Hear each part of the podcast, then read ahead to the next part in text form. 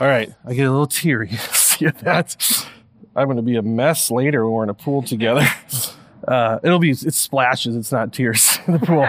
Just so everyone knows. Um, we uh, we do partner. We believe in church planting here at Hope to the point we have uh, been a part of nine, ten, and, and many other uh, granddaughter churches, grandson churches. Um, and so these are two organizations we partner with, Converge and Acts 29 uh, to help. So, some we actually give a part of our budget to them to help churches be planted. We train. We actually just had a church planter in residence, Paul, who many of you have met. He's come and preached here. He uh, just got assessed through Acts 29, so we can prepare him and get him ready to plant another church um, here in the Twin Cities and around the world. Uh, just in the last few months, we've seen multiple churches planted uh, in Kenya, I think in Singapore, all, all over the world.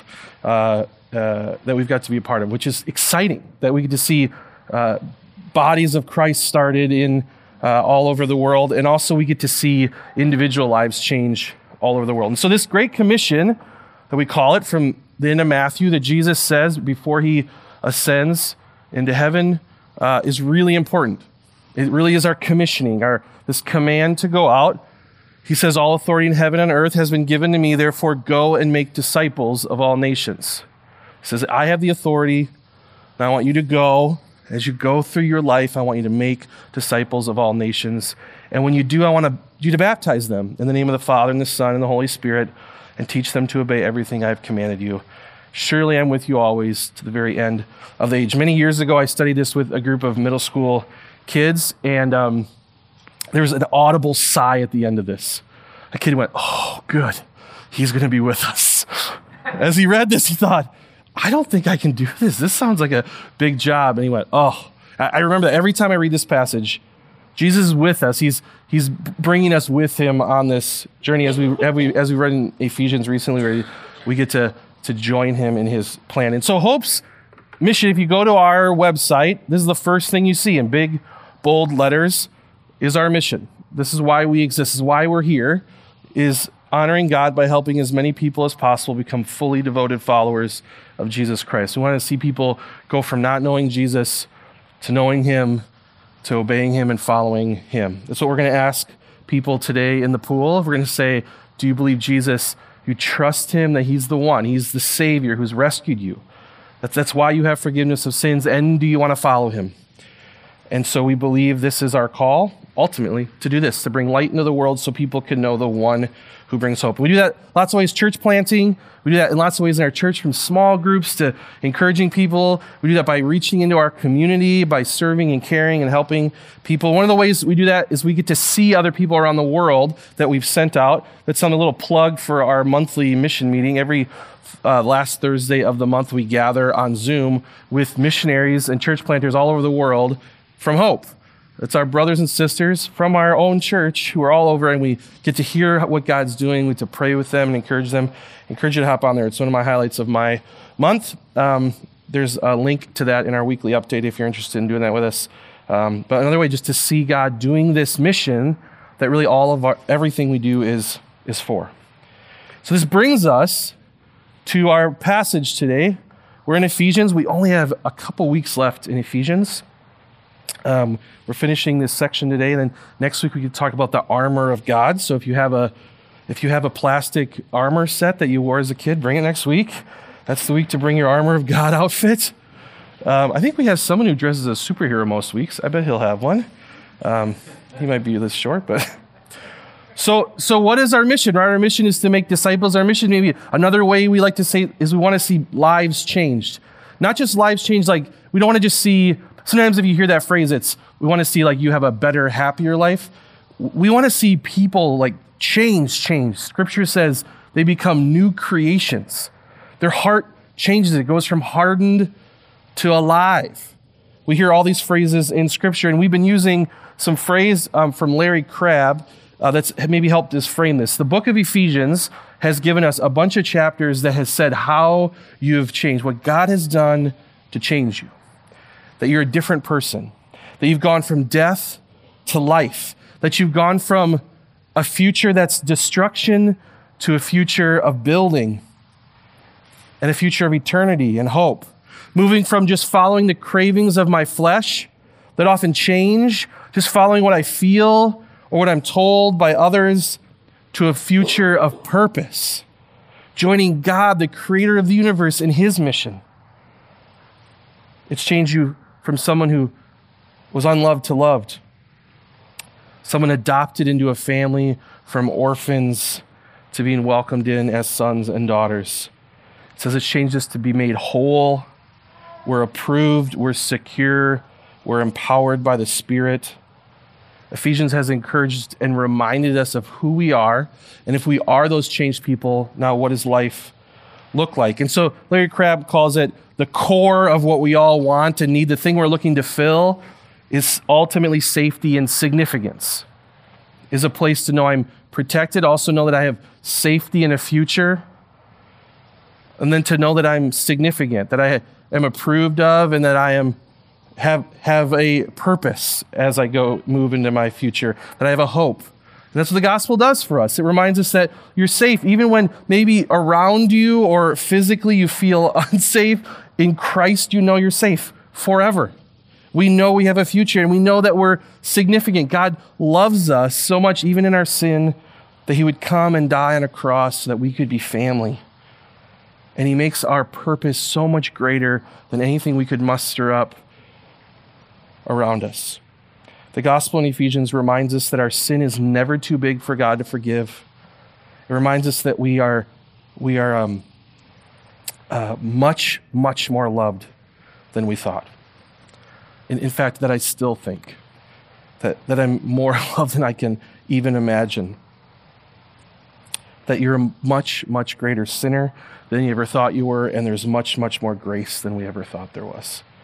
It's really foundational good news. It's a book of the Bible that I often have to read when I'm having one of those days where it's really hard to remember or believe or, or these things are not in me. And I say, I am scared and I don't know why I'm here and then I can read Ephesians. You don't have to read very far and be reminded of this. So Ephesians in, in, Ephesians three, it says that it wants to, um, Paul prays that we be filled with all the fullness of God.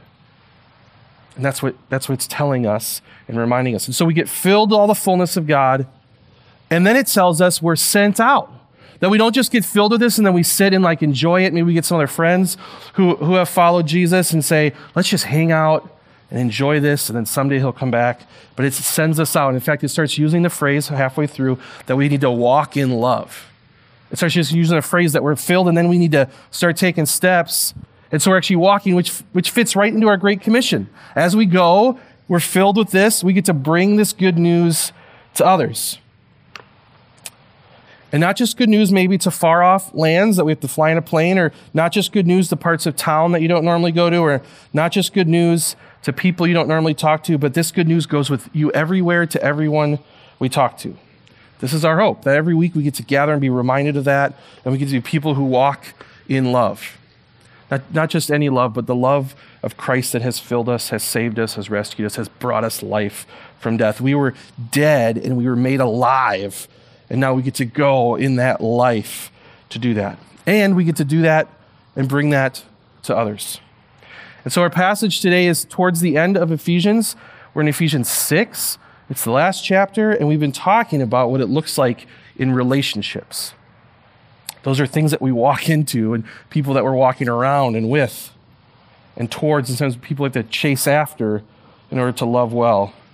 We get to bring this love of Christ. You get to bring the news, the good news of Ephesians, of the gospel, to people who are dead, who are, who are looking for life People who are just running after whatever the recent craving is and say, you know, there's a bigger purpose than that. People who are feeling very unloved, who are looking for love all over in people and in things and say, do you know that you're loved more than any of those things could give you? Are looking for family and say, you know, there's a family that will never leave, that's with you. A father that is good and loves you and is perfect. We get to bring that with us. So, as we look at relationships, I think in my own life, at least, relationships can go a few different ways. Sometimes relationships can just be a place for me to use people. It's, it's like a currency. I use you for something, and then often that relationship can kind of get cast away. Maybe you've felt this that you've been used in a relationship. Maybe I use a person to build my own significance, or that person's just here for my own safety. Maybe I have been used for someone else to build up their significance or their safety. Maybe we see ourselves as more valuable than a person, and we like to have that person with us because it makes us look better. Or maybe we feel like the less valuable person that's just being used. In a lot of relationships, all those dynamics are going on at the same time, right? We see value in people, lesser or more. We use people or get used. This is what's incredible. The gospel changes that. And in Ephesians 6 today, we're going to see the gospel changes the good news of Jesus changing people, changes your relationships. And these are some pretty radical, very different than the culture around them relationships. They aren't just something to be used to get what they want. They're not something to show you have more value or less value. They're not something to get control over or, or to get your fix in the way you, you, you treat someone. These relationships change our whole purpose with one another. Jesus, who is love, walks into our lives, fills us, changes us, and then we get to walk with that new love as we encounter others. It changes all of our relationships. And so that's what we're going to move into today. In Galatians, it says, So in Christ Jesus, you're all children of God through faith. For all of you who are baptized into Christ have clothed yourselves with Christ. And so we get to clothe ourselves, put on our, we talked about this another week, we kind of put on our Jesus jacket, and we get to walk into people's lives, not just be, oh, under our power, but under now the power of the Spirit. So last week we looked at uh, the relationship of a husband and wife, how that images that shows the image of the gospel. It shows the image of the church and of Jesus, this incredible love as a husband loves his wife, is willing to give his life for his wife. It shows a picture to those around him. As a wife looks to submit and serve her husband, it looks like the church. It's this incredible picture. And today we get to look at two more relationships a parent and a child, and a servant and a master, and how those relationships are changed in the gospel. How we see a picture here in marriage of the gospel and how that will be shown off in these other relationships. We heard from Lynn Cohick last week, but I think this is helpful to hear again as we walk into this. Indeed, Paul's revolutionary insight is that if the believer's life is hid in Christ, our life is in Christ, the believer died in Christ and is raised to new life, it's good baptism language, then submitting to one another Submitting to another believer was merely submitting to Christ himself. We're going to see this language a lot today. This idea that as we submit to Christ, it will cause us to submit and serve those around us, to even see ourselves not as better than anyone else around us or less than anyone else around us, but this equality in relationship, that it changes. She's trying to encourage us. If we actually turn, repent, put our faith in Christ, it changes us. And so, first, we're going to look at the relationship of a child and a parent. Here we go Ephesians 6, uh, verse 1. Children, obey your parents in the Lord, for this is right. There's a dad somewhere who just whispered, We should have kept our kids in church today. obey your parents, kids. Honor your father and mother. This is the first commandment with a promise that it may go well with you and that you may live long in the land Fathers, do not provoke your children to anger, but bring them up in the discipline and instruction of the Lord. So it's giving two people that are in a relationship. This is again, uh, last week we talked a little bit, these are household codes. So there would have been codes in that time that would have been written to explain how people interacted in homes. Typically, those codes would have been written really to the person that had authority, which would have been a husband and a father. It would have been a master over a slave. And this one's interesting. They all lead with a person who typically wasn't seen as having much as much value or any value, or the person who didn't didn't have the honor in the relationship. And so this one speaks actually to children. And it says, You should obey your parents because it'll go well with you and that you may live long in the land. I'm sure many of you have yelled this at your kid. Obey, it will go well with you in the land. Right? At least as a parent, I do say, I, I'm trying to, I want you to like be alive, at least, right? Maybe you've had a situation if you've been a parent where you're like, I just, I just want you to be like safe or healthy. Obviously, sometimes it's, I just want you to be quiet or not bother me. We're not to the parents yet, though.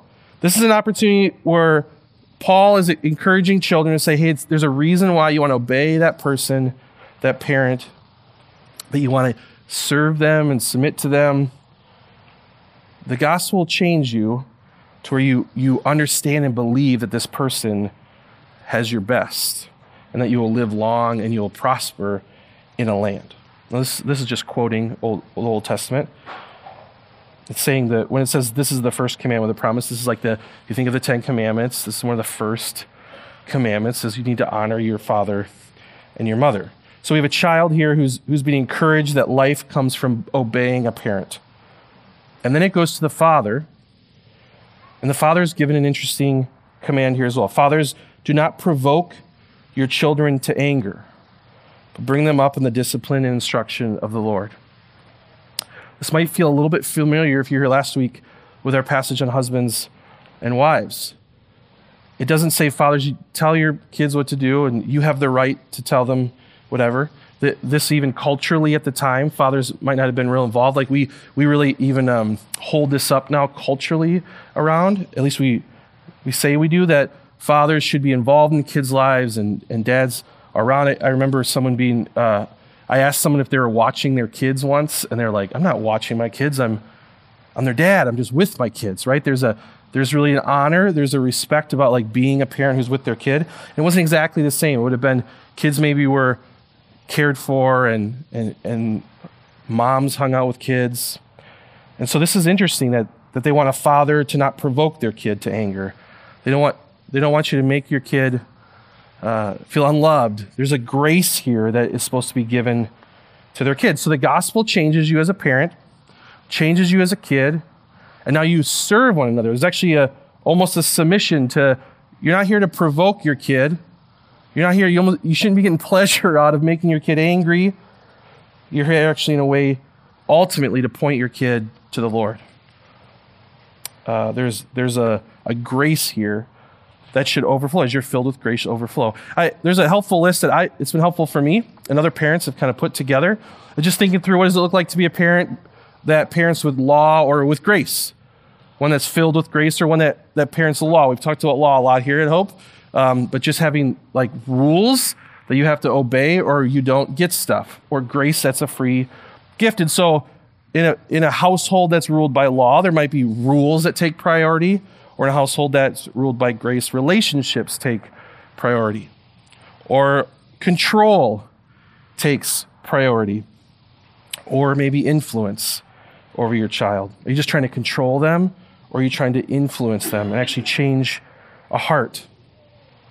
Is fear run your house?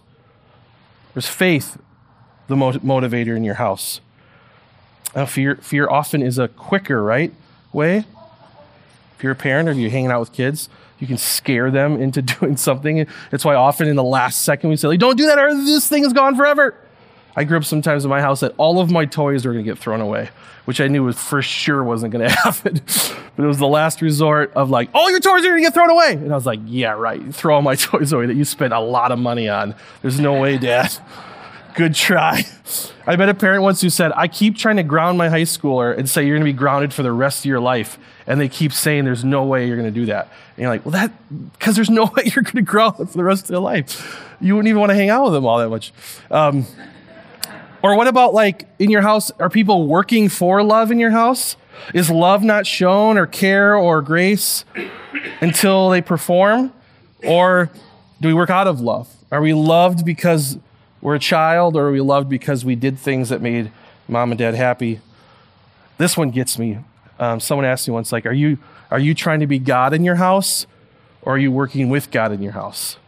I was like, oh, I for sure some days want my kid to treat me as if I was God. Um, and in law, it's, it's all about you. My household is about me and getting what I want and, and using my family to get what I want, or is it about Christ and, and us all serving Christ together? These are helpful to think about. Maybe assess a little bit what a house looks like. And it doesn't even be, maybe you're just thinking little kids, just in general, your family, right? How does your family work? This sometimes is helpful to think, even your family of origin, how you grew up, what motivated you. Is it the grace uh, of Jesus that changed you And so that grace now is your motivator, or is it law? We, we go back to law a lot. So the discussion moves to another relationship. It goes from parent and child to a second relationship. This relationship is interesting because culturally we, we, we're going down even less, what would be valued as less valuable people. People aren't even seen necessarily as fully people. And so we go to a servant, or in some translations it says slave here. Bond servants, obey your earthly masters with fear and trembling, with a sincere heart, as you would Christ. Not by the way of an eye service as people pleasers, but as bond servants of Christ, doing the will of God from the heart, rendering service with a good will as to the Lord and not to man, knowing that whatever good anyone does, this he will receive back from the Lord, whether he's a bondservant or free. Masters, do the same to them, and stop your threatening, knowing that he knowing that he who is both their master and yours is in heaven, that there is no partiality with him. Partiality, also favoritism in some translations. I think that word for me has been more helpful. So now we have a passage that's saying, ready for this? It's saying, servants or slaves,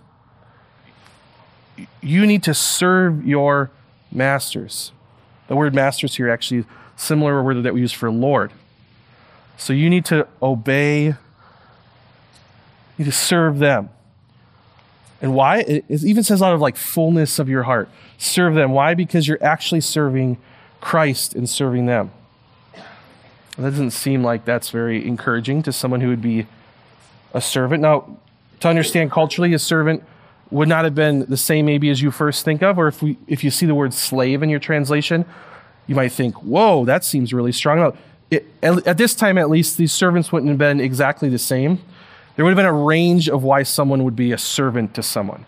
They could have been captured uh, and been made to be a servant. They could have uh, been a servant because they actually owed someone a debt, and so they just went. This is how they paid off their debt. So that person, you could even been born into being a servant. Even servants could have had their own servants. Servants could have been all different walks of life. There were doctors and there were scientists. There was all sorts of servants in all different categories that were serving people in the community, but they had someone who was their master.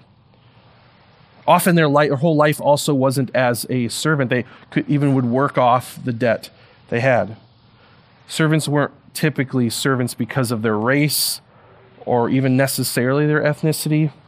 So when we think of servant, we often think of slavery in America, right? Which was based on race. They're often put in terrible conditions. They were looked to as, as less than human.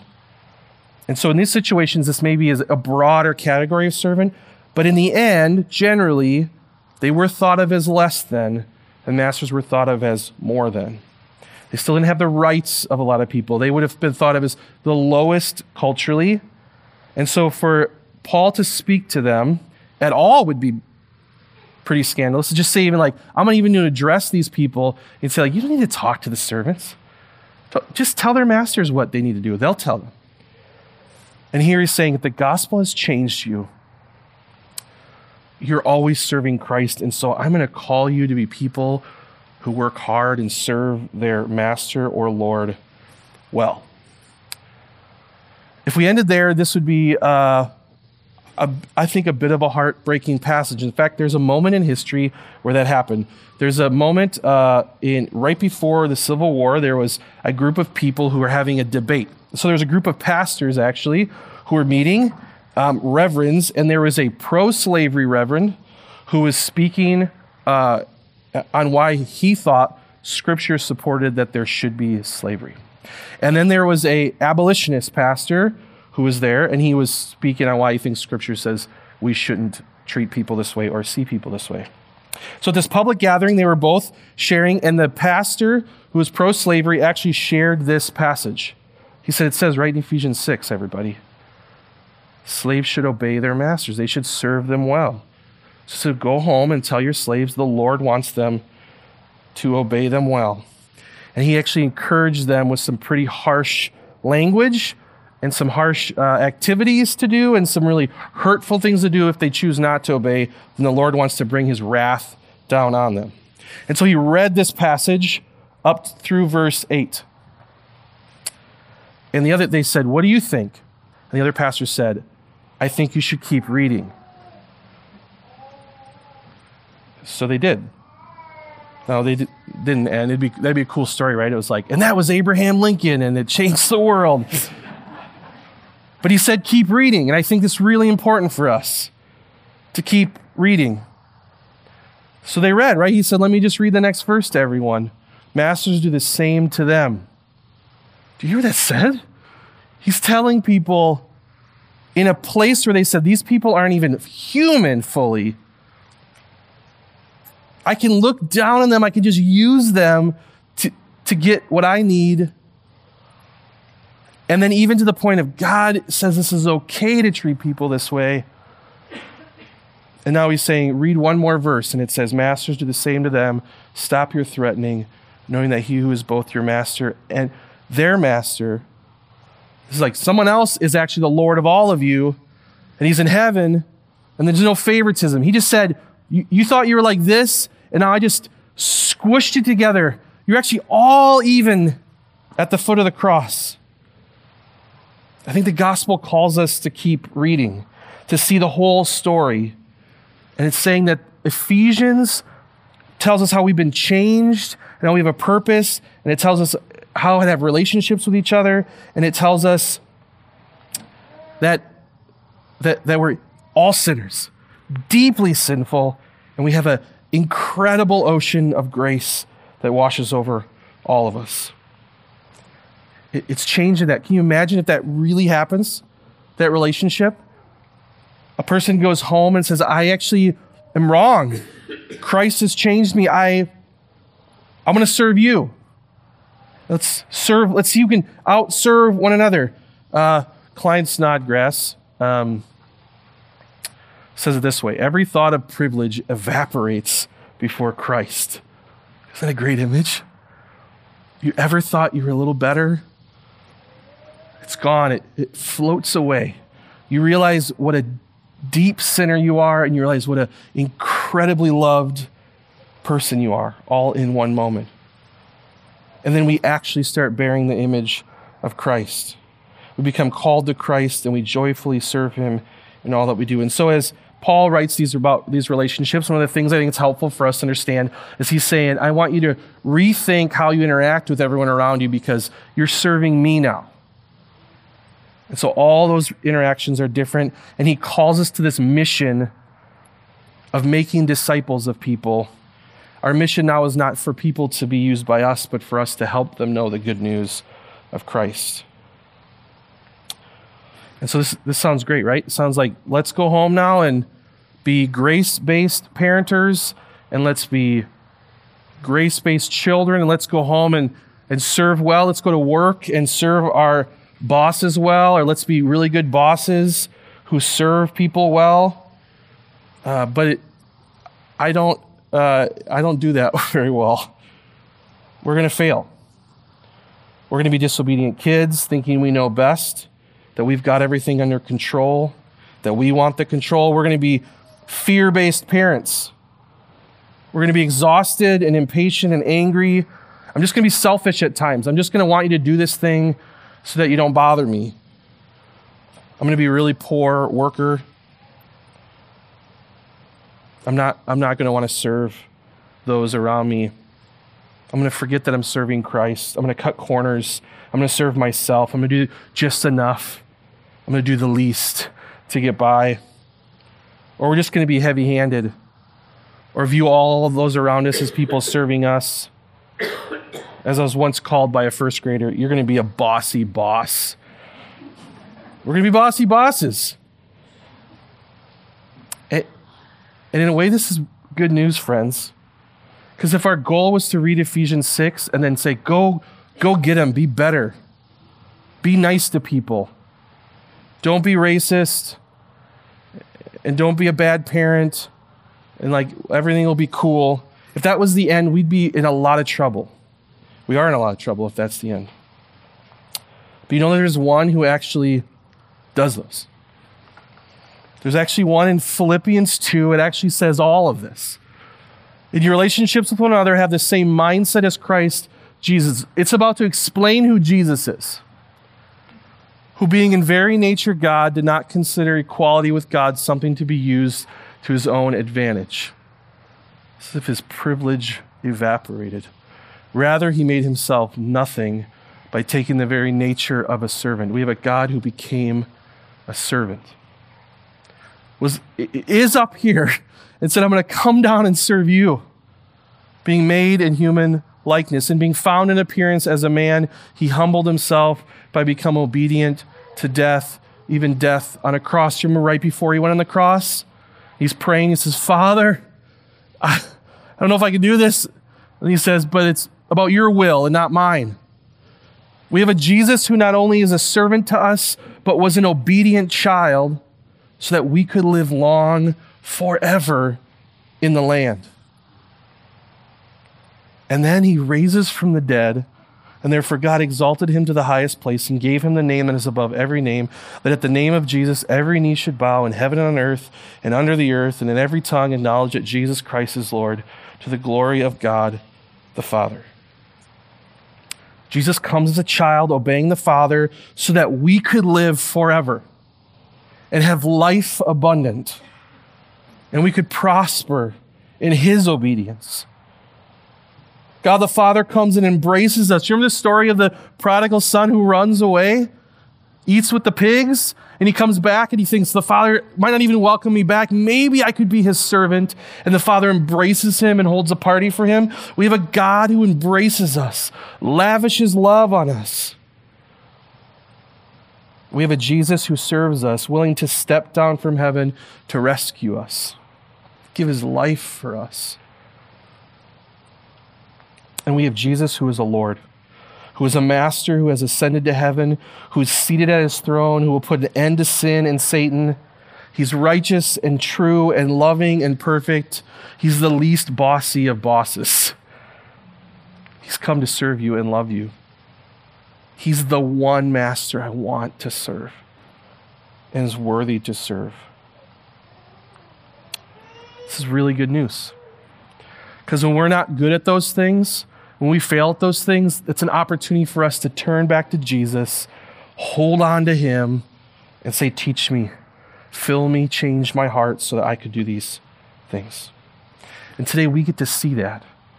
We're going to take, I'm going to invite the band up. We're going to take some time just to worship this Jesus together, to be reminded of this good news that changes us, that changes relationships around you.